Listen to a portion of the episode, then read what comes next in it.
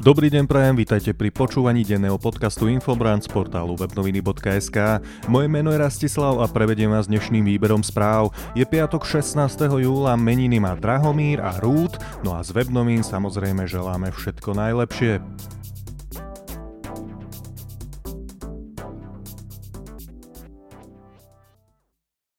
Začíname domácou top témou, ktorá tak ako včera aj dnes navezuje na zverejnenú nahrávku medzi bývalým šéfom NAKA a bývalým šéfom finančnej správy Imrecem.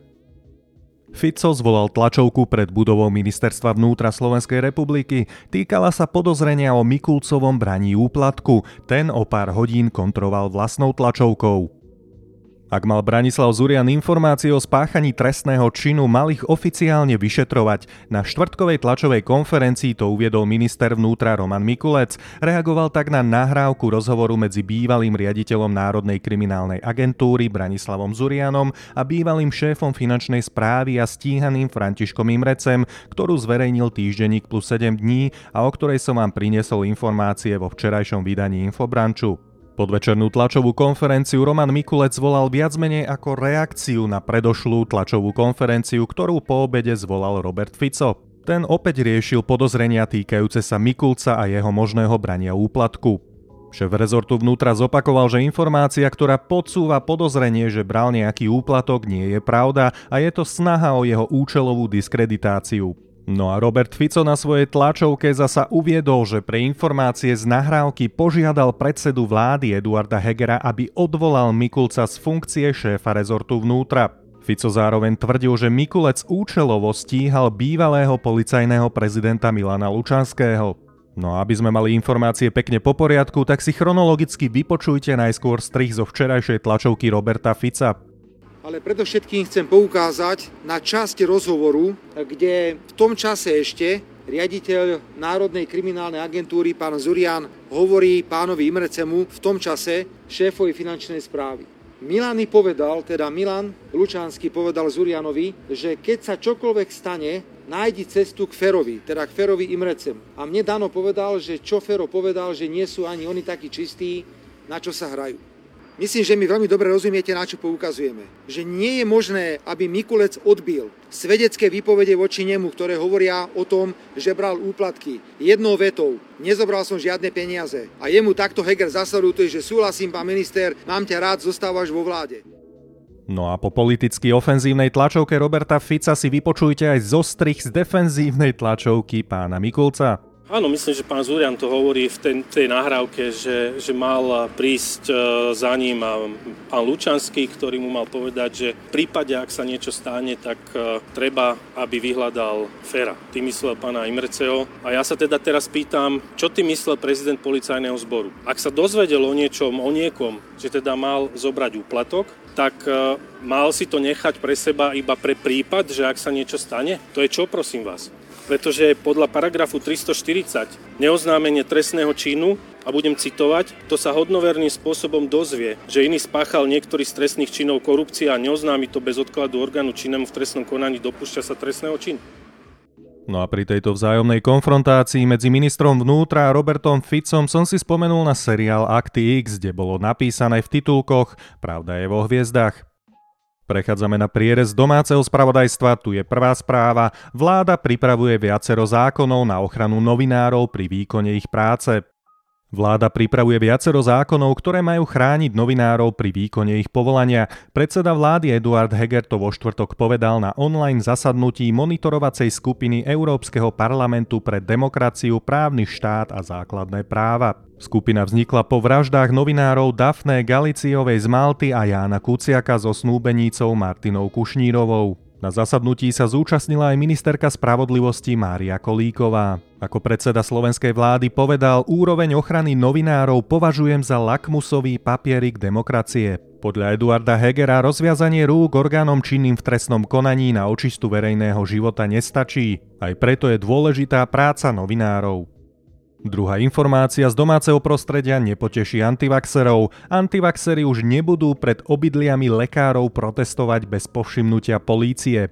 Polícia bude v prípade protiprávneho konania antivaxerov pred obydliami lekárov konať. Policajný zbor to uviedol v statuse na sociálnej sieti Facebook na profile Polícia Slovenskej republiky. Policajti v spomínanom statuse uvádzajú, že protesty proti očkovaniu pred obydliami lekárov monitoruje a nebude tolerovať prípadné porušenie zákonov zo strany protestujúcich. Ako polícia ďalej upresnila, nie je to tak dávno, keď sa v prvej vlne lekárom a odborníkom tlieskalo za ich prácu, obetu a vytrvalosť bojovať s pandémiou. Dnes sú tu vďaka dezinformáciám malé skupiny ľudí, ktorí neváhajú ísť pred dom lekára a zasypať ho svojimi výhradami a natočiť si vzájomnú konfrontáciu na kameru. Obviňovať lekára z vraždy experimentálnou vakcínou je podľa polície úplne scestné a spoločnosť musí takéto konanie jasne odsúdiť. Prierez domáceho spravodajstva uzatvárame informáciou o žargónom Roberta Fica povedané politickom väzňovi. Kováčik ostáva naďalej vo väzbe, jeho ponuka na záruku vo výške 70 tisíc eur u súdu nevzbudila veľký záujem. Bývalý špeciálny prokurátor Dušan Kováčik ostáva vo väzbe. Rozhodla o tom vo štvrtok sudkynia špecializovaného trestného súdu v Pezinku Pamela Záleská, ktorá zamietla jeho žiadosť o prepustenie. Účel väzby podľa sudkyne nie je možné nahradiť dohľadom probačného a mediačného úradníka. Súd teda zamietol návrh obžalovaného na zloženie peňažnej záruky 70 tisíc eur a jeho písomný sľub. Dušan Kováčik, ktorý čelí súdnemu procesu pre viaceré skutky, je vo väzbe od októbra 2020 z dôvodu hrozby ovplyvňovania svetkov a pokračovania v trestnej činnosti. Podľa súdkyne Záleskej sa dôvody väzby od mája tohto roku, keď súd naposledy rozhodoval o väzbe Dušana Kováčika, ani po podaní obžaloby nezmenili. Prejdime teraz k výberu zo zahraničného spravodajstva a tu je prvá správa. Zamestnávateľia môžu zakázať nosenie viditeľných náboženských symbolov na pracovisku, rozhodol tak súdny dvor Európskej únie. Zamestnávateľia v členských štátoch Európskej únie majú právo zakázať na pracovisku nosenie viditeľných symbolov náboženskej viery alebo politického presvedčenia. Rozhodol o tom vo štvrtok súdny dvor Európskej únie. Samozrejme, takéto obmedzenia musia byť v súlade s právnym záujmom zamestnávateľa. Potrebné je tiež rešpektovať práva a záujmy zamestnanca pri zohľadnení národnej legislatívy o slobode vyznania, konštatoval to Súdny dvor Európskej únie. Druhá informácia zo zahraničia je žiaľ smutná. Postrelený holandský novinár Peter de Vries podľahol svojim zraneniam. Známy holandský investigatívny novinár Peter de Vries, ktorého minulý týždeň postrelili v Amsterdame, žiaľ zomrel. Včera o tom s odvolaním sa na jeho rodinu informovali holandské médiá. Rodina vo vyhlásení uviedla, že žurnalista zomrel v prítomnosti svojich najbližších a požiadala o súkromie, aby sa so zosnulým novinárom mohli pokojne rozlúčiť. 64-ročného De Vriesa, ktorý bol známy predovšetkým pre svoje nebojácne príspevky o holandskom podsvetí, postrelili 6. júla potom, ako sa zúčastnil na pravidelnej televíznej show. V spojitosti so strelbou úrady zatkli dvoch podozrivých. Podozrivý strelec je podľa polície iba 21-ročný Holandian, zatiaľ čo 35-ročný Poliak žijúci v Holandsku je obvinený zo šoférovania únikového vozidla. Holandský král William Alexander minulý týždeň označil strelbu na De Vriesa za útok na žurnalistiku a tá je základný kameň konštitučného štátu a teda aj útok na právny štát. Vypočujte si aj informácie zo sveta športu. Cyklistický tím Bahrain Victorious podozrievajú z dopingu.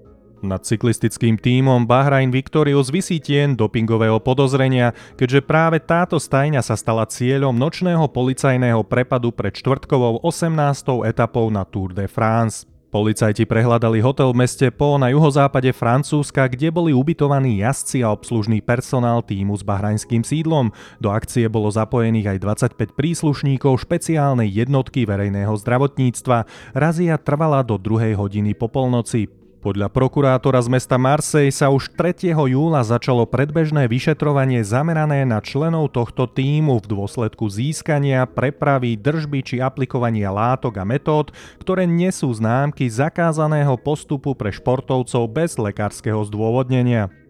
Druhá športová informácia je z prostredia futbalu. Erik Jendrišek má spôsobenia v Nitre najhoršiu skúsenosť.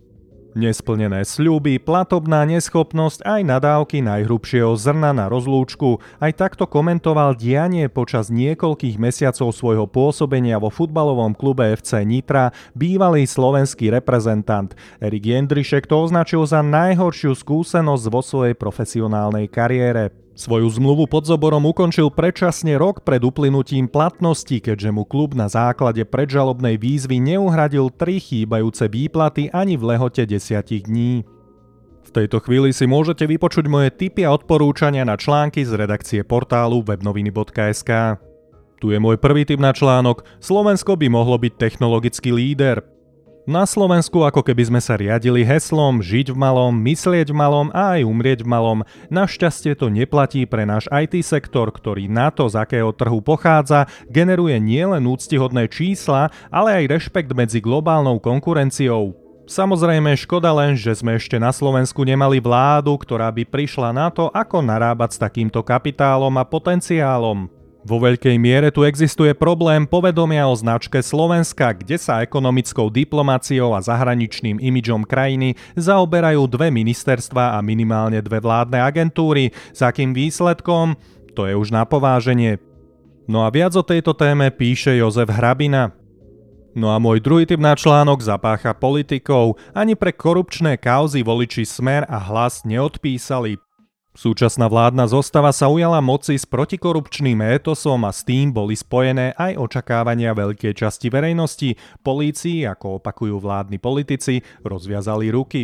Výsledkom je to, že Národná kriminálna agentúra, teda NAKA, má za sebou desiatky policajných akcií. Tie priniesli obvinenia a väzbu pre mnohých bývalých nominantov Smeru vo verejných funkciách. Politicky však Smer neskonal. Niekdajšiu dominantnú vládnúcu stranu a jej šéfa Roberta Fica viac oslabil odchod 11 poslancov na čele s bývalým premiérom Petrom Pelegrínim, ktorý založil konkurenčnú stranu Hlas SD.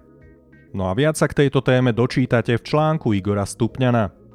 Z piatkového výberu spravodajstva je to už odo mňa všetko, na záver si povieme, aké počasie môžeme dnes očakávať. Má byť polooblačno až oblačno, ojedinele na východe miestami prehánky a búrky, denná teplota medzi 25 až 32 stupňov Celzia. Fúkať by mal slabý vietor, pri búrkach prechodne zosilnie.